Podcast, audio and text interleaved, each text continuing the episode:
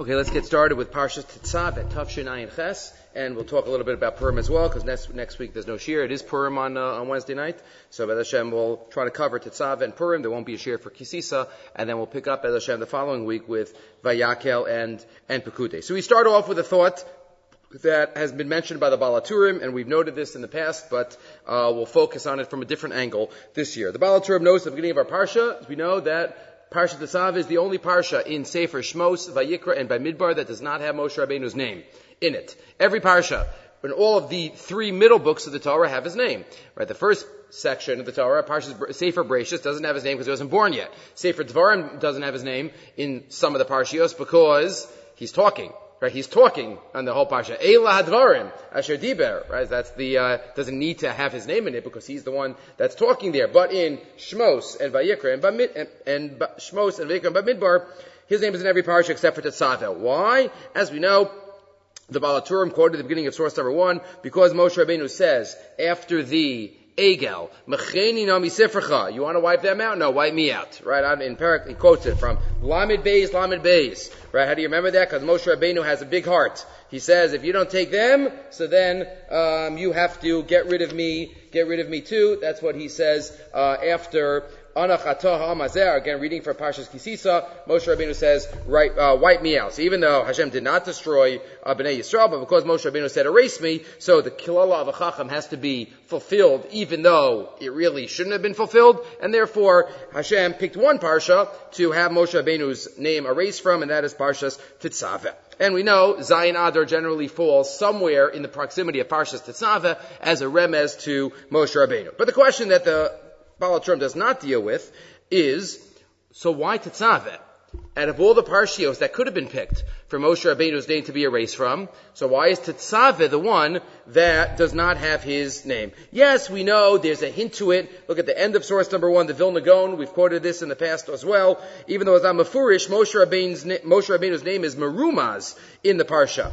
Because if we look at the Osios Hashem im Hamilui Shel Moshe, Hey Mem Shin Hey. If you spell out the letters in the name Moshe, Mem Shin Hey, and the gematria of the letters behind, meaning in Mem, there's a Mem, and Shin, there's Yud and Nun, and Hey has an Aleph, so the gematria is 101, and that is the number of psukim in Parshat Tetzaveh. So Moshe Rabbeinu is, the hidden part of Moshe Rabbeinu is hidden in Parshat Tetzaveh. So that's the Gra, right, the Shema of Moshe.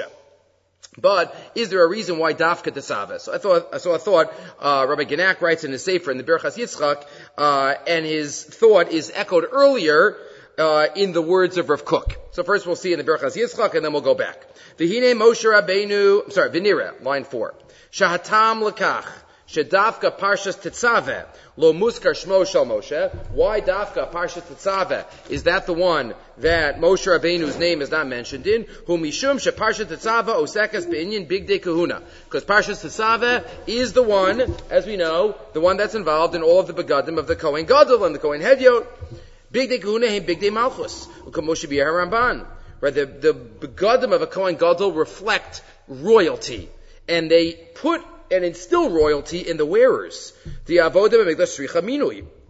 The inyan abagadim lechavod l'sifares lahagdil l'romeim hakohanim. The begadim themselves uplift the wearers of these special begadim. As the Sefer Chinuch says, we discussed this 10 years ago. Achareha pu'ulos nimshachos halavavos. We're influenced by everything we do and even what we wear. We act differently when we're dressed formally and we're, when we're dressed informally. It's just, it's the way it is. So these begadim were supposed to, the Kohen was supposed to look at themselves and like, wow, so special, so amazing. They are supposed to uplift me. Quoting the Gemara in Zvachim. So the begadim are there to uplift and raise up the Kohanim. Says the Birchas Yitzchak, says Rabbi Genack, V'hinei Moshe Rabbeinu haya Kohen Gadol v'melech. Moshe Rabbeinu was the Kohen Gadol, he was the king, he was in place of the Sanhedrin of 71, Shekol Minu Shahaya Shayach V'Yisrael Haya Lola Moshe. Moshe Rabbeinu had all the milas. He was a king and every, he, he was considered everything. Moshe. Moshe Rabbeinu's though achievement of all of these milas did not come from an external source. But Nav'u Mizeh Shahaya Avla Neviim Ubachir Hamen Ha'anoshi. It was because he himself achieved the highest level that a human being can achieve. The alkane lo hayazakok lebigdei kavod of achisonium. He didn't need the bigdei kahuna because he himself was the most raised, the most uplifted, the most heavenly person that there could be. He reached the highest level, right? As the Rambam writes in Ilchas Yisod Torah. He didn't need the begadim. Kilo tzarech letosefes covered with tifaris. What acharei peulos? Moshe Rabbeinu had it. He didn't need it minachutz. His greatness flowed from an inner source, and that is why Dafka in Parshas Tetzaveh, Moshe Rabbeinu's name is not mentioned. The Parsha of Bigdei Kahuna, because the Kohanim, even Aaron a Kohen, needed, so to speak, the Bigdei Kahuna. Moshe Rabbeinu did not need the Bigdei Kahuna. Moshe Rabbeinu was who he was based on what he himself achieved. Obviously, everybody, we're not saying anything negative about Aaron. We're just saying something unique about Moshe Rabbeinu. And that is even why the Gemara asked the question in two places, in Tainus and in Avodah Zarah, what did Moshe Rabbeinu wear during the Shivas Yimei HaMiluim? When he acted like the Kohen Gadol for a week, did he wear the Bigdei Kahuna or not? The Gemara has that suffix. Many different pshatim. What exactly is the suffix, the Nekudas HaSuffix? But Lamaskana, the Gemara says he did not wear the Big Bigdei Kohen Gadol. And explains the Berachas Yitzchak, because he didn't need them. He didn't need the chavur l'sefares that the begadim usually put inside. Kedela havlita se'inyan. So therefore, to express this idea, to emphasize it, she'en l'moshe zika le'inya bigdei kahuna, kikulo omer kavod migadlus penimis. Amazing. Rav Kook, as we mentioned earlier, says the same idea, but obviously in his own words. Says Rav Kook in source number two in Pnei Haraya the collection of uh, Rav Kook's Torah, one of the collections of Rav Kook's Torah on Chumash.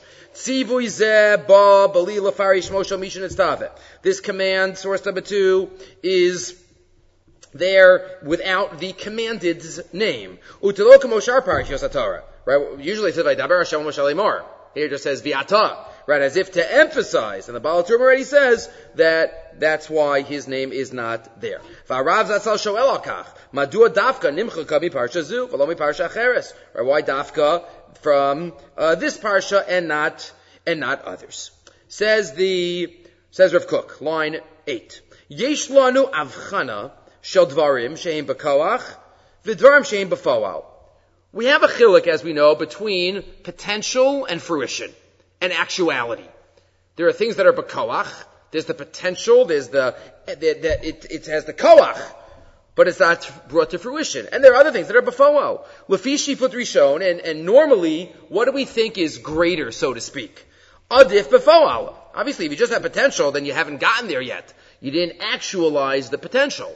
So usually we think of poal as greater than koach. But in a certain sense, says Rav Kook, if you look at it, potential is even greater. Not unfulfilled potential, but at least the stage of potential.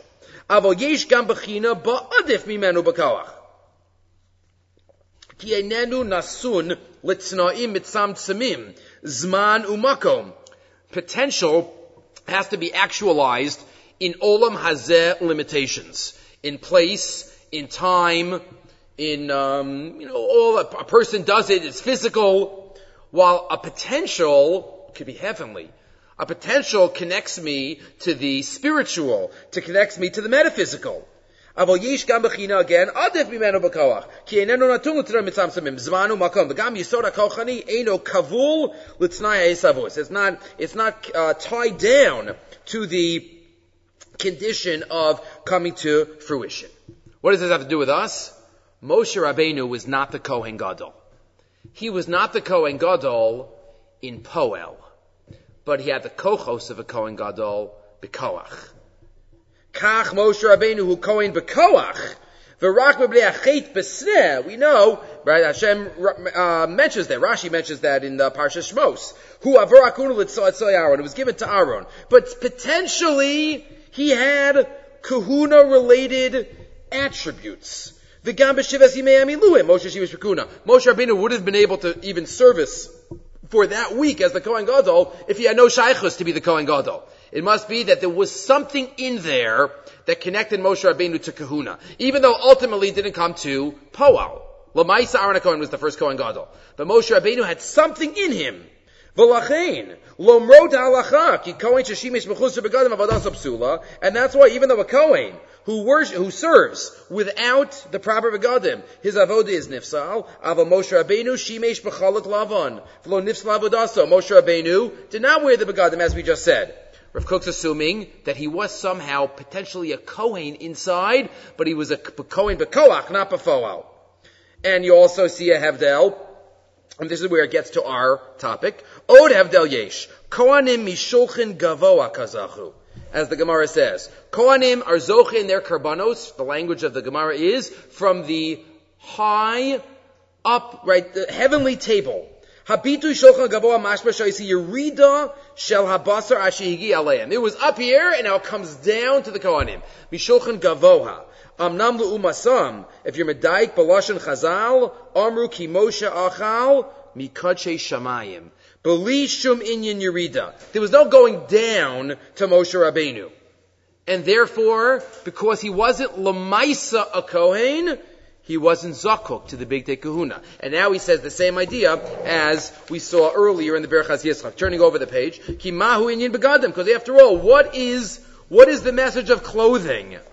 Says Rav Kook, clothing reflect an imperfection. So the way we saw before was that clothing are needed to instill and imbue the Lakados into the person. So Rav Kook just adds, remember, when Adam and Chava were created, there was no clothing. Right? There was no chait. Lefnei chait Adam Arishon, lo pagam irum. Right? There was no, there was no clothing needed.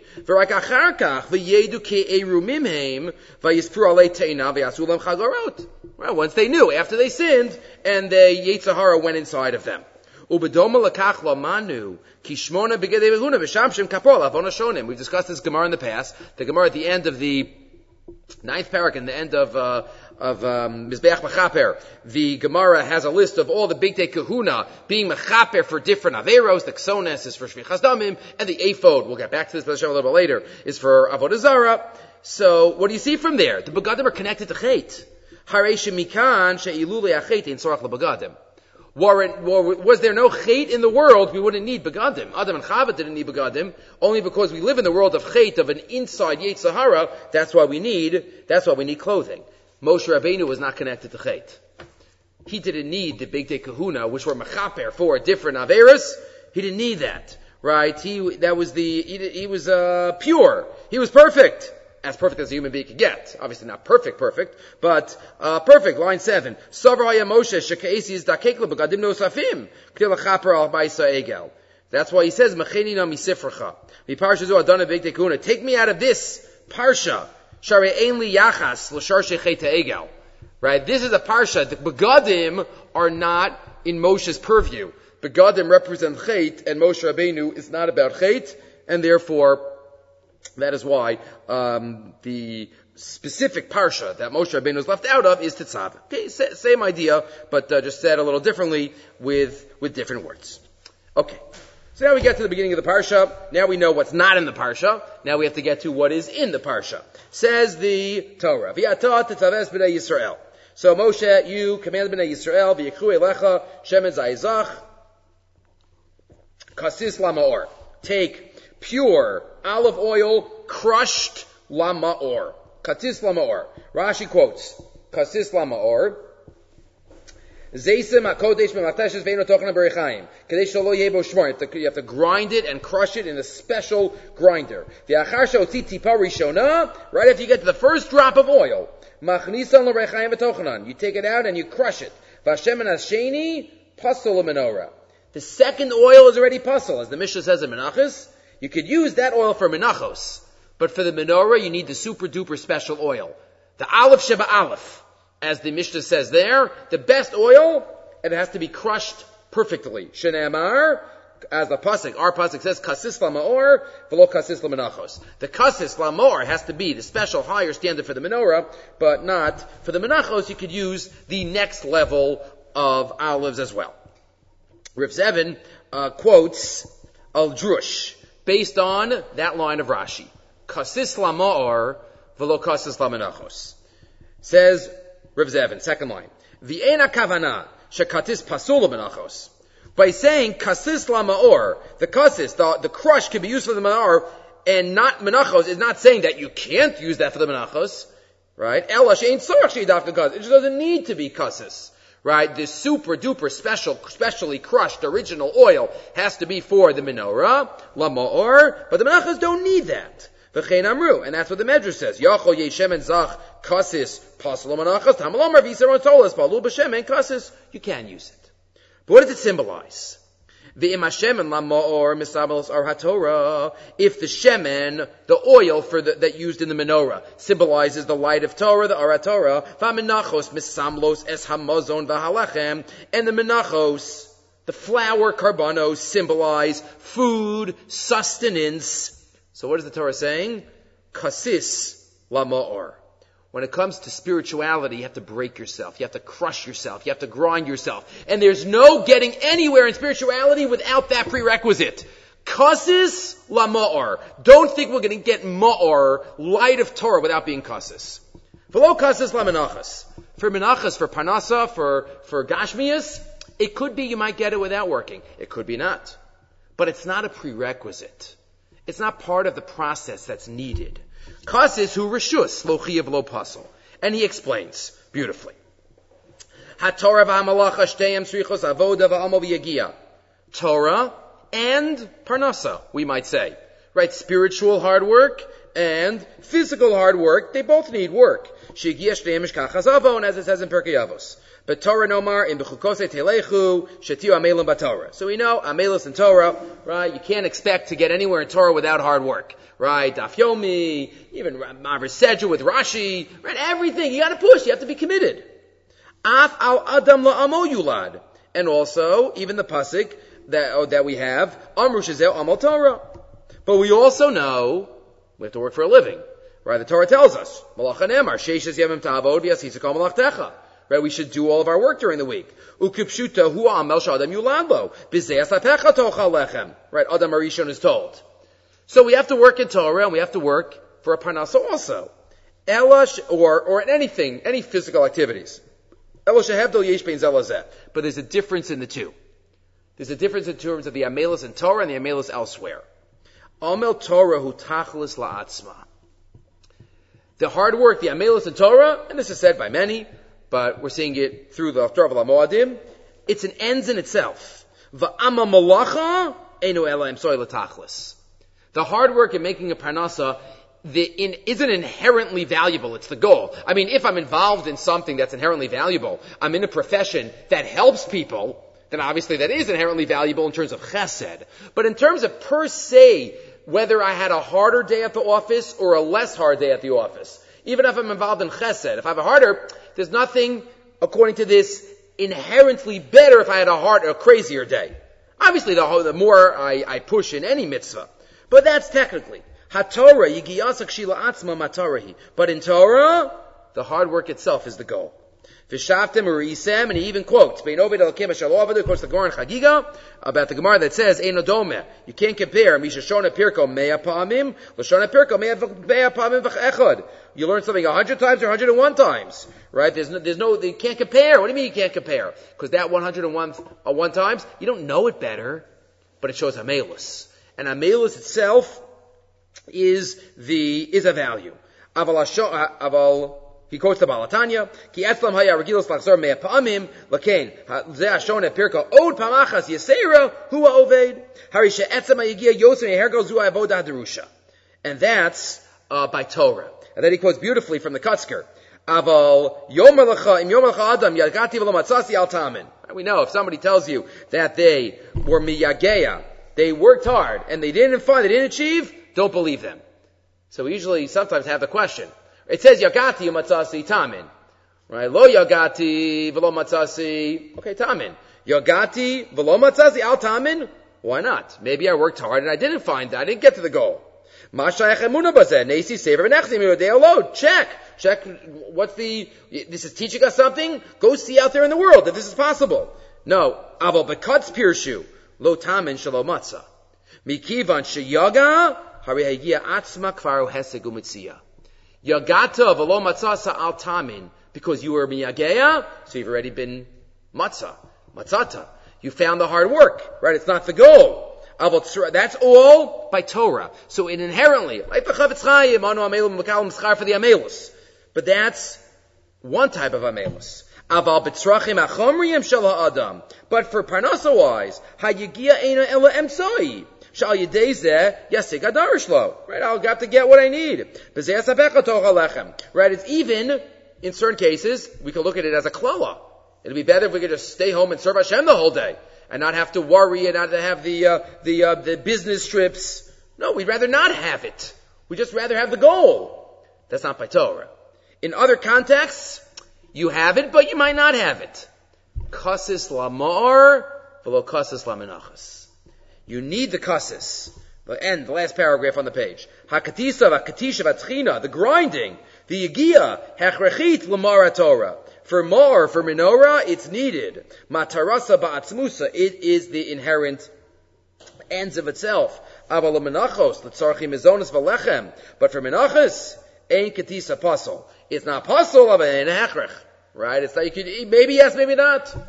That's to add a deeper idea of kasas lamar, But he ends off on the top of the next page. Rav Zevin ends off and says, so life is tiring, isn't it? If you have to have Yigiyah, and you're not going to achieve without Yigiyah and Torah, doesn't that make us tired? So he's machalik between two words. Machalik between two words. Yigiyah va'ayefut. Lo tamid mizdahim. Hard work and ayefut aren't always uh, identical. Yesh yaga ve'eno ayef. Sometimes a person could work hard but still have a lot of energy. We might say in English there's a difference between being tired and being weary. You know, we can be tired after a long day and feel just exhausted and unproductive and, and not wanting to move on. That's one type of feeling.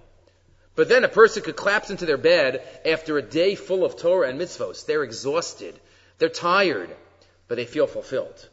And they feel like this is what I, I, what I accomplished in life today. And therefore, working hard doesn't mean anything negative. Doesn't mean achieving a state. Obviously, we can't, we don't want to burn out. We don't want to go to a state where we don't take care of ourselves. But, if we have the proper perspective, so then, uh, it is something very valuable to see.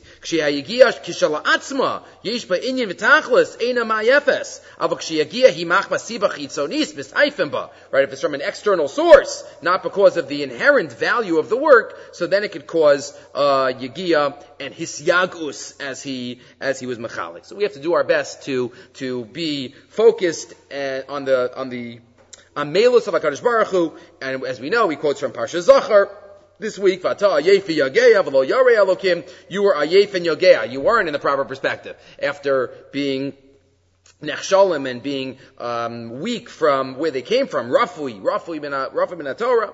Okay, but either way, Rav Zevin tells us we have to work hard, and the hard work itself is a value in itself. Okay, moving right along. I never quoted from this Sefer, so Rav Schachter on the Parsha came out last year. Um, now we have Rav Schachter on Moedim as well. So he has the following discussion in source number six. We'll start off with a question. We have later on in the parsha, Chav Zayin Chav Aleph. We know towards the end of the, not Chav Zayin Chav Aleph, Chav Ches, uh, Chav Aleph, uh, we have to, at the end, towards the second half of the parsha, after the Begadim, is the uh, story of the consecration of the Mishkan. They start bringing all, all of the karbanos, and we have Aaron Cohen getting dressed up, and the uh, car, the korban tamid being brought, and many other avodos. But we have the korban tamid mentioned here for the first time in the Torah. And the question that is asked, and one can ask, why do we have to have the korban tamid mentioned here if we already know the korban tamid for Parshas Pinchas? And if the korban tamid is mentioned in Parshas Pinchas, what do we have to mention it here for? So he's mentioning it here that they do, they did the avoda, right, for the first time. So why do you have to mention it again? What is the connection and the parallel between Parshas Tetzaveh and Parshas Pinchas? Question one. Question two. There's a machlokas between the Rambam and the Rashba. Rav quotes it right at the beginning. Rashi also plays into it. How many times do they light the menorah every day in the base of Mikdash? Right, the beginning of the parsha.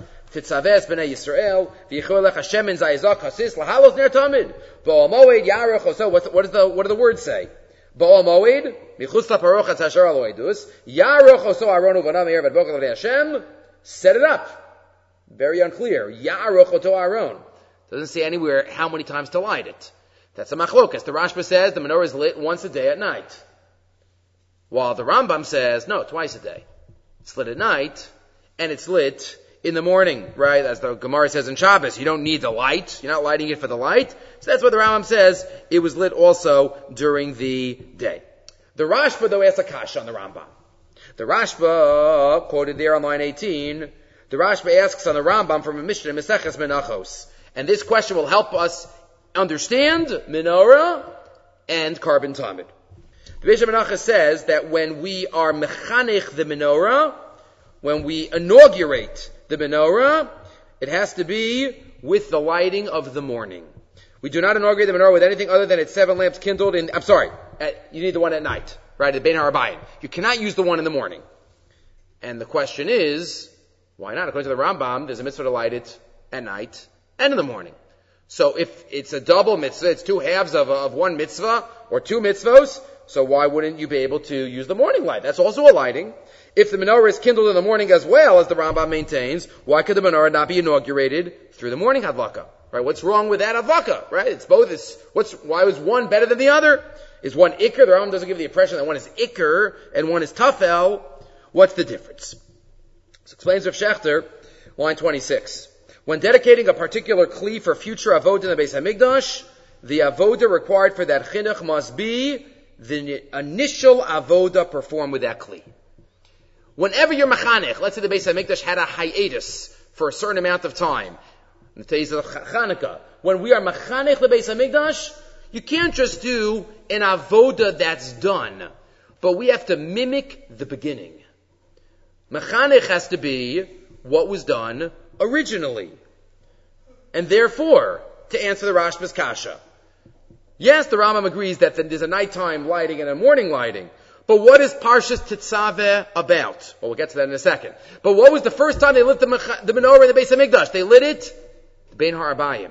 That was the first lighting. That's the beginning of the halachic day.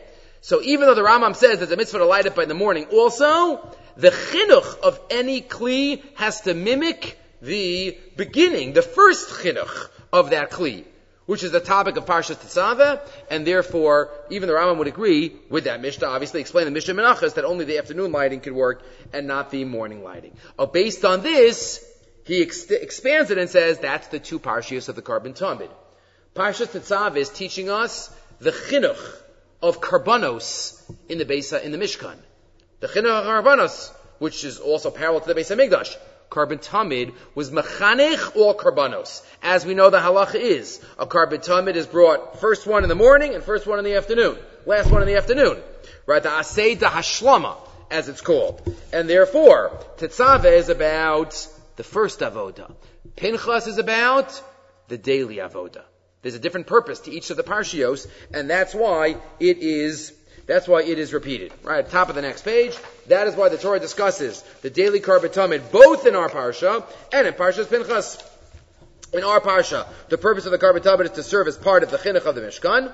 Right, that's the beginning. In contrast to the karbatamid in Pinchas, which is the daily. Right, the daily. Right, you see there the psukim uh, where it is in the in the in the parsha. The reason that only the morning tamid can serve to be mechanech is that that's the first. That's the first. Yes, the, the Tavish Ben Abayim is also a, a, proper korban, but what was the first one? That was the korban, that was the korban tamid, and he says according to the Rambam, the same logic holds true regarding the chinuch of the, of the menorah. And therefore, when we think of Parsha Tetzaveh, this is a Parsha of firsts, a Parsha of beginnings. And therefore, it's not just avoda, right? Like, what is this doing? You get to the second half of Parsha Tetzaveh, well, like, well, what are we in, Vayikra? Right, that's we, we get the feeling as we go through the psukim. Answer is, you are semi in Vayikra. But this is beginnings, and that's daily avoda. And there are differences between daily and beginnings, right? Just parenthetically, I know it's almost Purim, but to remember a thought about related to Hanukkah. Rabbi Yosef Engel in the Gilyonei HaShas and Shabbos discusses the famous question of why did we even need the nace of Hanukkah, right? Tuma hutra b'tzibur. You're allowed to use tame oil if that's the only oil that you have. So what do we even need the nace for? So some answer the Pnei Yehoshua. Hashem didn't really need to do us an ace, but He loves us. He wanted to show us that He loves us. But Rabbi Yosef Engel says, no, no, no, maybe there's a difference between the daily avoda in the mikdash and the beginning, the chinuch. Right, this fits in perfectly to this idea. The daily avoda we say, tumo b'tzibur. You can't find tar oil, so just use tamei oil. That's okay. It's fine. But what was going on by Hanukkah? They were trying to be mechanich the Beis Hamikdash again. Right? There was a hiatus of, of uh, terrible things going on in the Beis Hamikdash. There was tum all over the place. There was avodah zara. There was tarfus. So they wanted to be mechanich again. So there it has to be parallel to what was at the beginning. At the beginning it wasn't tamei. Tumah you can't start off on the wrong foot. Got to start off perfectly. Got to start off as a new beginning, and therefore that is why by they also needed the nace. He then uses this idea or relates this idea to a uh, historical incident. He quotes from the Kaftor Vaferach, one of the and this is all quoted if one wants to see it. Part of this in the original in his Sefer the Ginas Egoz quotes in the in the uh, the end. But the Ginas Egoz uh, says um, in, in, he writes on page 202. See, he quotes the source at the end. But the Kaftor Vaferach, one of the Rishonim, quotes from the Bali Atosvos that one of the Atosvos who moved to Eretz Yisrael wanted to build a Mizbeach and offer karbanos on it, which is a huge topic. But Akarvas HaKarbanos even if the nations of the world would allow us, you know, is it something that would be, um, okay, asur, and all the achronim get into the act, and in the 1800s especially, Rabbi Akiva Eiger, the Chassam Sofer, he quotes, um, the Chassam Sofer writes a long shuva relating to the issues that might might uh, come up, and the Chassam Sofer also, he talks about Tumah, he talks about Kohanim Yuchasim, he talks about uh, the Kohen, the Choshen, talks about uh, Karbanos needing uh, public funds, Machzas Shekel, many different issues that, uh, that come up. But, line 39, Regarding this last issue, the communal funds issue, that karbanos are required to be bought by communal funds. Chassam Sofer cites the comment of Rabbi Yaakov Emden that Rabbi Yechiel, Rabbi Yechiel, who suggested bringing karbanos, may only have advocated the offering of the korban Pesach as that korban is not brought from communal funds, but rather from the funds of a small group of individuals. So maybe the only korban that we could bring, because we don't have the institution of Achsa Shekel, is the korban Pesach. And maybe that's what, that's what is, uh, was suggested by the Rishonim, and maybe that's different than all the other karbanos. But one second. Ask for Schachter. But according to what we said, if you want to be, we haven't had a Mizbeach in a long time. So to be Mechanech the Mizbeach, don't you have to start it off with the classic korban that started off all karbanos, meaning Parshas Tetzaveh, the korban Tamid. So that can even bring a korban Pesach. Right? Oh, you don't need communal funds for that because that's a private korban. But what do you mean? It's, you know, you have to bring the korban Tamid first. So explains Rav Schachter, maybe korban Pesach is different. Korban Pesach is brought when? After the Tamid Shalbein Harabayim. It's the only korban that's brought outside of the borders of the carb- karbanos tamid, and maybe that's why it wouldn't need the chinuch of the korban tamid. It's not in the normal world of karbanos, and therefore it wouldn't need it. That's what he says all the way at the end, turning the page. The carbon Pesach stands alone, as was brought after the Tamid Shabbein Arbayim. Thus it can be said that all the karbanos of the year belong to one Seder, while the, with no pun intended, with Seder, while this korban Pesach uniquely forms a Seder unto its own. So what we learned, we learned about the menorah twice a day, the korban tamid twice a day, and chinuch always has to mirror the original start of the avoda in the Mishkan. Okay, moving right along. Something very, very unique. A unique thought from Rav Schwab coming up. So we know we get into the Begadim. Begadim of the Kohen, Kohen Hedger and the Kohen Gadol. So one of the Begadim, as we know, of the Kohen Gadol, one of the special Begadim is the Ephod. Choshen, Ephod, Me'il, those are the three plus the um, tzitz, which is not mentioned here. The Rachaim HaKadosh talks about where's the tzitz and where's the mechnasayim. Those aren't mentioned in Pasuk Dalid in the beginning of the parsha. Okay, not for now, but either way, the ephod. Rashi, we've quoted this Rashi many times in the past. Rashi says, I have no idea what the ephod looked like, but Libi Omer Li, my heart tells me that this is what it looks like. Okay, and he goes into it. But part of the description is, that the ephod is an apron, tied in the back. Right? Rashi, Reb Schwab quotes Rashi at the beginning of source number nine. Lo shamati v'lo matzatzi braysa perish tavniso v'livi omer li shoot chagolo me'achor if it's tied in the back roch bo karoch av gav kimin sinar shachageres hasoras kishroch vazal sus. Okay. Question that others do not ask. When we think of Bigdei Kahuna, we think of as the very holy, special, dignified begadim. Where does the Kohen Gadol have to tie the apron? In the back, towards the bottom of his body. That's not such a holy spot. Why dafka? Is there significance that the ephod is tied in the back of a the Kohen Gadol towards the bottom of his of his body? What exactly is the message? So we would have thought, no, that's where it's tied. That's where it's tied. Schwab says, no, there's something there. Every detail is there to teach us something. There's something unique here. Says the says Rav Schwab. Let's just add on part of the punchline now, and then we'll get to his thought. The Gemara that we mentioned earlier, the ephod, every beged of the Beit Kahuna is machaper for a different avera. Right? The Gemara in Shab in uh, Zvachim Peches. What is ephod machaper for? Avodah Zarah. How do those two connect to each other? Do we see anything in the ephod that connects? So the, the Gemara quotes that no, certain of the Avodah Zarah used to wear ephods, or they put ephods on the on the idols. Okay, but is there anything deeper about what we do with the ephod that connects to Avodah Zarah? Good. Says the Gemara in Maseches Megillah. Quoted right here, line seven. Amr of Nachman, Kol sinusa asira bar sinusa kachavim. You're not allowed to scoff. All scoffing is inappropriate, right? Making fun, poking fun. It's inappropriate. Except making fun of idol, idols. You can make fun of idolatry, right? Because their existence is making fun of God. So make fun of them. That's mutter. Dichsiv, as the pasuk says in Yeshayahu, kara bal karas nevo right? Which in the pasuk says, "Karosu karu yachtav lo yuchlu malet masa." Right? He's bending over and he cannot release his burden. Yeshayahu says. What does that mean? He can't release his burden. Rashi there in Yeshayahu, lo yuchlu malet masa hu masa shel rei. Yeshayahu gives the mashal when we make fun of, of an avodah zara, we say, ah, oh, they're like yuchlu mal masa. They can't discharge their waste. That's how we make fun of them. Very unusual. So Gemara says, that's the Pasuk in Shayahu. How is that such a, such a undignified description? Why do we even use that, that graphic description? Lama Bachar Khan, Mishalim Shal Reiv Itzoa, Sheminyonim Megunim. It's disgusting things. You don't talk about this. You don't talk about these things. V'tzarach lomar, there must be something deeper here. Shekain haisa nevua me'es Hashem, Yeshayahu Navi Dafka says this because there must be, Avodah Zarah must be nimshelis l'rei v'tzoa. Humasha mechuvan ma'olafi. And Yonim says, Rav Schwab, listen to this thought that specifically the waste products that we uh, deposit and we get rid of in the bathroom, that's what Avodah Zarah is connected to. How? What's the parallel? Ubir adavar nira. Says Rav Schwab, what is waste?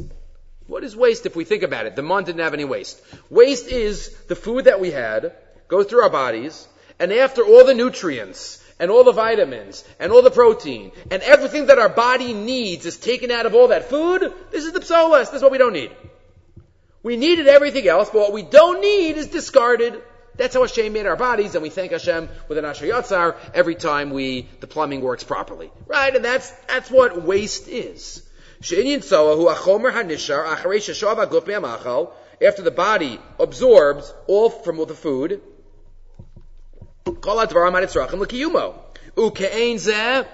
says Rav Schwab, what's Avodah Zarah? So many times in Tanakh, we have descriptions of God using physical terms. The hand of God, we have God's eyes being uh, descri- uh, described as the sun and the moon and the stars. All the physical things in the world describe Hashem. Why? To help us understand, not to be literal. So what's the purpose of those psukim? We're supposed to use them on a non-literal basis and then discard the literal translation of those words.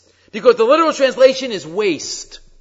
Right? Giving God physical attributes. It's just there, Lasaber Ozen. What did Ovdi Avodah Zarah do? They take the physical understanding and the literal understanding of those words and the sun and the moon and the stars and they start worshiping it and focusing on it. They're holding in the waste. They're not letting go and discarding what they should be discarding. Says Rav Schwab, continuing here. Line 21. Uke'ein zeh.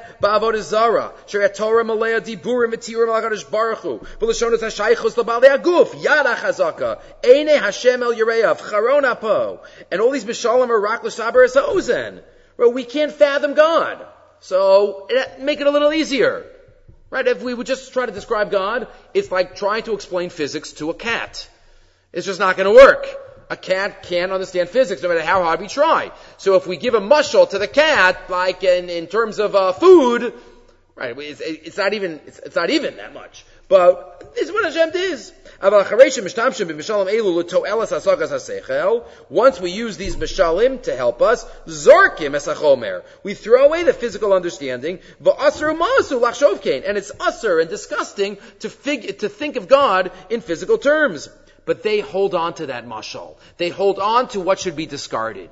That's why Dafka, Yeshayahu Navi gets the nevuah that compares it to someone holding in their waist because that's what Ovdi Avodah Zarah do. Idolatry, excuse me, is holding in their waist. That is why, says Rav Schwab, the ephod, which is mechaper on Avodah is tied in the spot close to the waist. And therefore, to, to, we, we think that's, that's nothing, that, it's a detail. You have to tie it somewhere. No, dafka. Dafka there, that's why Rashi says, Libo Omer Losha Epod Cholgera So Meachorav Makam Otzas Harei, because that's Avodah Zarah. This is what he says in the Mayan Beis Shoeva on our Parsha. He also says it in, uh, he said it in his Shir Manavi, look in source number 10, I gave it to you in Yeshayahu, Parak Vav, right, on those psukim, he also describes it in English. Waste matter is not discarded. It becomes its central focus, as we shall explain. Right, the same idea that we, uh, that we, he said here, right, look on 35. In idolatry, just the opposite occurs. That which is meant to be only representative, digested, and then to be discarded as waste material becomes the object of the worship and is deified. Stars become eyes of God. Storm winds become God's powerful breath. Thunder, God's angry voice, etc. And therefore, that's the mashal, and that's why it's tied there, and that connects to the ephod being mechaper on avodah zarah. Okay, moving right along. Let's try to squeeze in uh, a couple more thoughts on the parsha and about and about Purim. Perach Chavches Pasuk Aleph. So now we have after the, the as the begadim are described, we know who wears the begadim. Aaron Cohen and his children. Says the Abarbanel. Here, we could have said this elsewhere, but this is really the first parsha that re- they really take center stage. Why do we need Kohanim? asked the Abarbanel. Why couldn't all of Klal Yisrael be split up and we'll all take turns? Dafka, we need a group of people that are designated, one person that's designated. Why Dafka do we need a group of people, one Shevet, designated to the Avodah. So you might say, well, they were the only ones that didn't worship the Egel, and Mamela they were, they were, um, you know, chosen then. But, you know, if we say, like the Ramban, that uh, there is Mukta Mamur and Shumat Tetzaveh do take place before Kisisa, before the Egel, then you can ask the question. They were chosen beforehand, before the Cheta Egel. So why is this? The Abarbanel has two ideas. Two ideas uh, quoted uh, quoted uh, here. Right, it's what I gave you. It's, it's, a, it's a, nice, clearer print. It's the Abarbanel, but it's here quoted in the uh, in the Yisodos of the Parsha. Says the Abarbanel, source number 11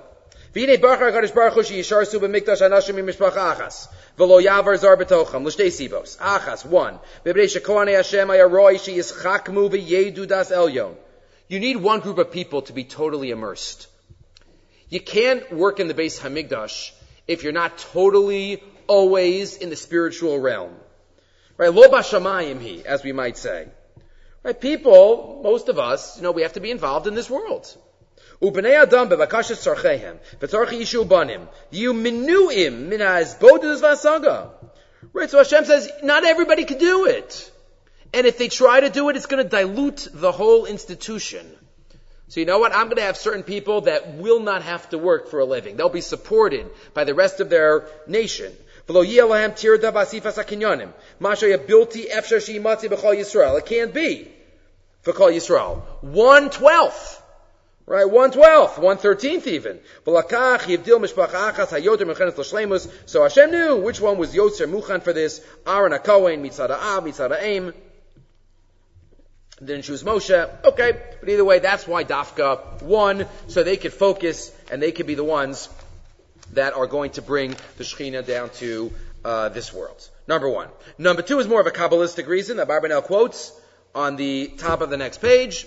Gam bachar Hashem shiokonim mishpacha achas miyuchedes mipnei achduso. The Beis Hamikdash is about unity. Unity of God in one place with one Shevet with one person. Kamosha Tziba Beis Hamikdash. She Echad b'makam Hashem Hashem. Hidei Yimkein Haya Yisrael Goy Echad. V'makam Asher Bachar Hashem Echad. V'Torah Achas. U'Mashar Siyah Mikdash Mishpachas Achas. Hakol Ki Yichud Hakel Yisbarach. More of a Kabbalistic idea, the oneness. The oneness and the Kohanim are one. Aaron a Kohen is one. And that is why it is, it is, uh, needed for that reason as well.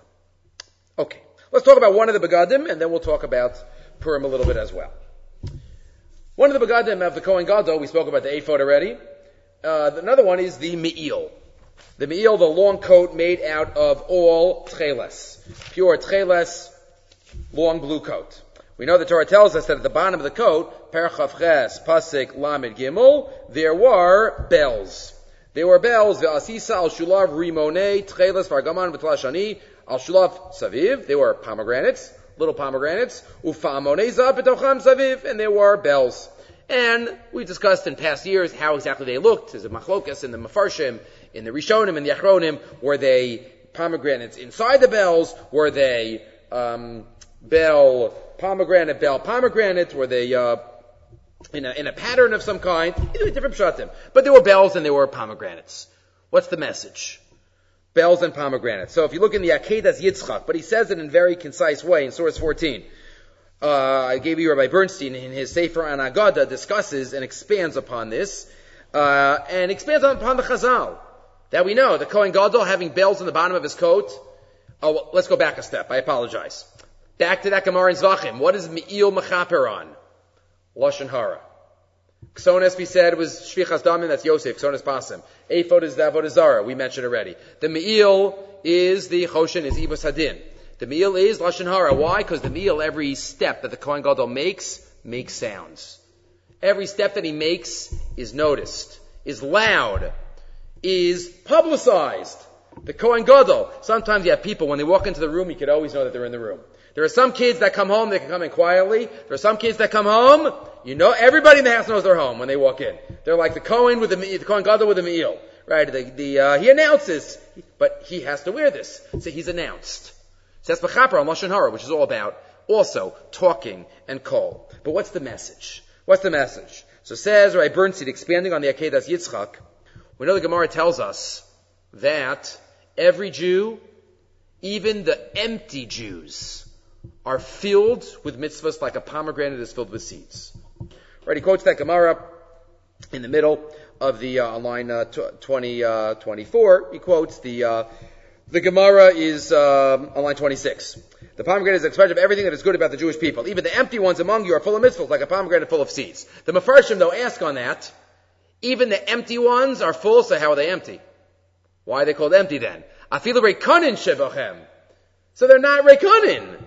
Right, so how can we talk about that they're, they're full of seeds?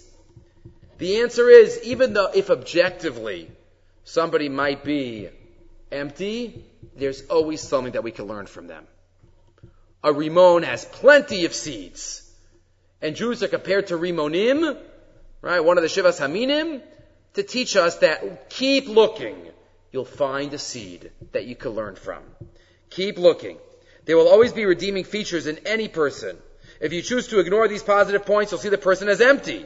You'll see emptiness if you don't focus on those. You may come to speak slander about the person because you feel there's nothing to say about him. The Torah says bells and pomegranates. Bells. When you think about talking about other people, pomegranate. Make it a pomegranate sound. Make it a view. Generally, we shouldn't be talking about people. But if we're going to say something about somebody else, make sure it's with a viewpoint of a rimon. A viewpoint of afilu rekanet shabahem malaya mitzvahs karimon. That's why the, that's the message of the bottom of the Me'il. As if to say, when you ring your bell and make a sound about your fellow, make it a pomegranate sound. There's plenty of positive in others if you are prepared to see it. That is the answer to Lashon Hara and the pathway to its atonement. He doesn't quote it, but Bali Musar pointed out that's if you medayik in the language of the Mishnah in Pirkei Avos. It does not say Vidan es ha'adam. Vidan es kol ha'adam l'kav Right? Judge the entire person with the benefit of the doubt. Because there's always something, if you keep looking, Dan is Kala Adam, if we keep looking at the whole person and his background and everything in his life, it'll be much easier. Danas kol ha'adam, right? We should view people as, as the pomegranates. And that's what he says on the, uh, Dakedes Yitzchak, it's based on, but it just says it in very short. And Bernstein is the one that expands upon. Okay, let's have two thoughts about related to Purim. Again, next week is Purim. Everybody should have a, a Purim, uh, Purim Sameach, a fulfilling, a meaningful Purim. As we know, Purim is the, the Rambam says at the end of Hilchas Purim. Purim is the one holiday that's going to last. Right? Yemei Purim lo yibatlu, Megillas Esther lo yibatel. The message of Purim is, is, uh, is forever. It's forever. Okay, so much to talk about on Purim. One or two ideas um, that we'll uh, mention this year. The Vilna Gaon has the following comment. Source 15, the Torah Ladas quotes it. He quotes, there are two Gemaras in Maseches Megillah which learn out two different things from the same pasuk. Right, you have the bottom, source 15, going over to 16. The first parak in Megillah Dav Zayin, Amar Shmuel, Esther Baruch HaKodesh Namra. Dichsiv, one of the many psuk in the Gemara there quotes to prove that Esther was said Baruch HaKodesh, Kimu v'kiblu. Kimu lamala, mashakiblu lamata. Literally means they accepted above what was accepted below. And that's how there's a connection between above and below. That's how you know kimu v'kibla. How do we know kimu? How do we know that? So we know that from that's how we know er, Esther Baruch Kodesh Dambra. Asks the Gra. Tosfos discusses already that kimu v'kiblu is they accepted it willingly, right? Accepted it willingly. B'meach asks, turning over, asks the Gra, how can we darshan two things from the same pasuk? Right, how do we know that kibu v'kiblu, kibu mashakiblu kfar? The Gemara in Shabbos Peches tells us that Bisman, Purim, they re-accepted the Torah willingly. Earlier, they were forced. Kafalem harkagigas at the time of Ma'amad Sinai. But later on, Hadar kiblu abimech hashveirosh, kimu v'kiblu, mashakiblu kfar. So how can we darshan kimu mashakiblu kfar? That they accepted it willingly. Well, we also darshan from there, Kibul Lamala, Mashakibul Lamata, right? One of the sources for Esther Baruch HaKodesh Namra. Says the Vilna Gaon on line four, the Shtei Drashos Olos Bikana Echad. Really? It's one message. Why? As follows. There's a mish, the Gemara at the beginning of Baba Basra. It's quoted in Shulchan Aruch. You read this especially, you're like, what does this, what does this Gemara have anything to do with us? Let's say Ruvain has a field. Surrounding his field on four sides, Shimon has four fields. Right? Shimon has four fields.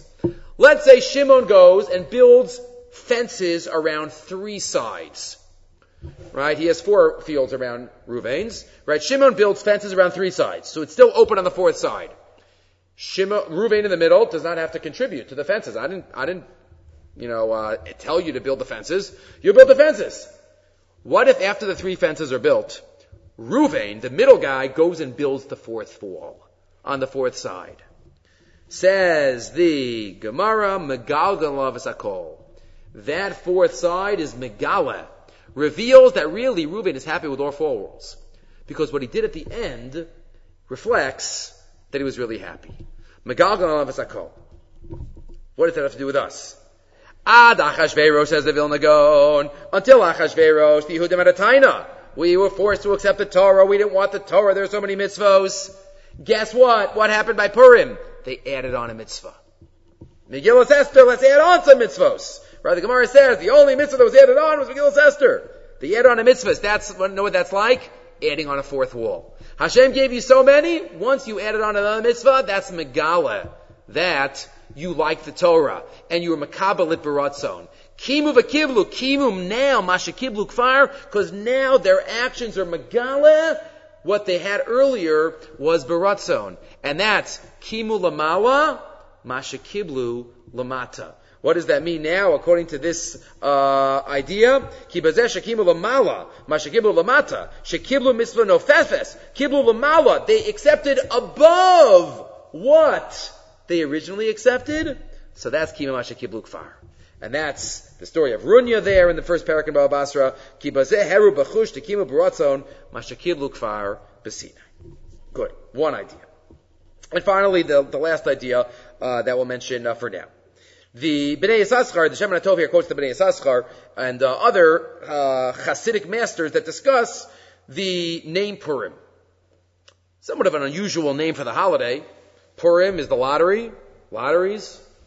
Like, why is that the name? That's, that was Dafka used at the time when we were supposed to be, you know, annihilated. Haman used the poor in order to decide when to destroy us. And that's dafka, what we call a holiday. We call the holiday Purim. Right? That's, that's unusual. Lo matzanu kazos. Sheikra hamod al shem atzara. V'lo ha-yeshua.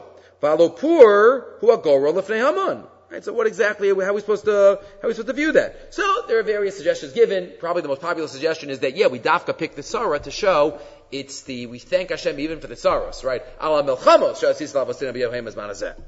But the Shemin HaTov here has another idea. In the second paragraph. What's a goro?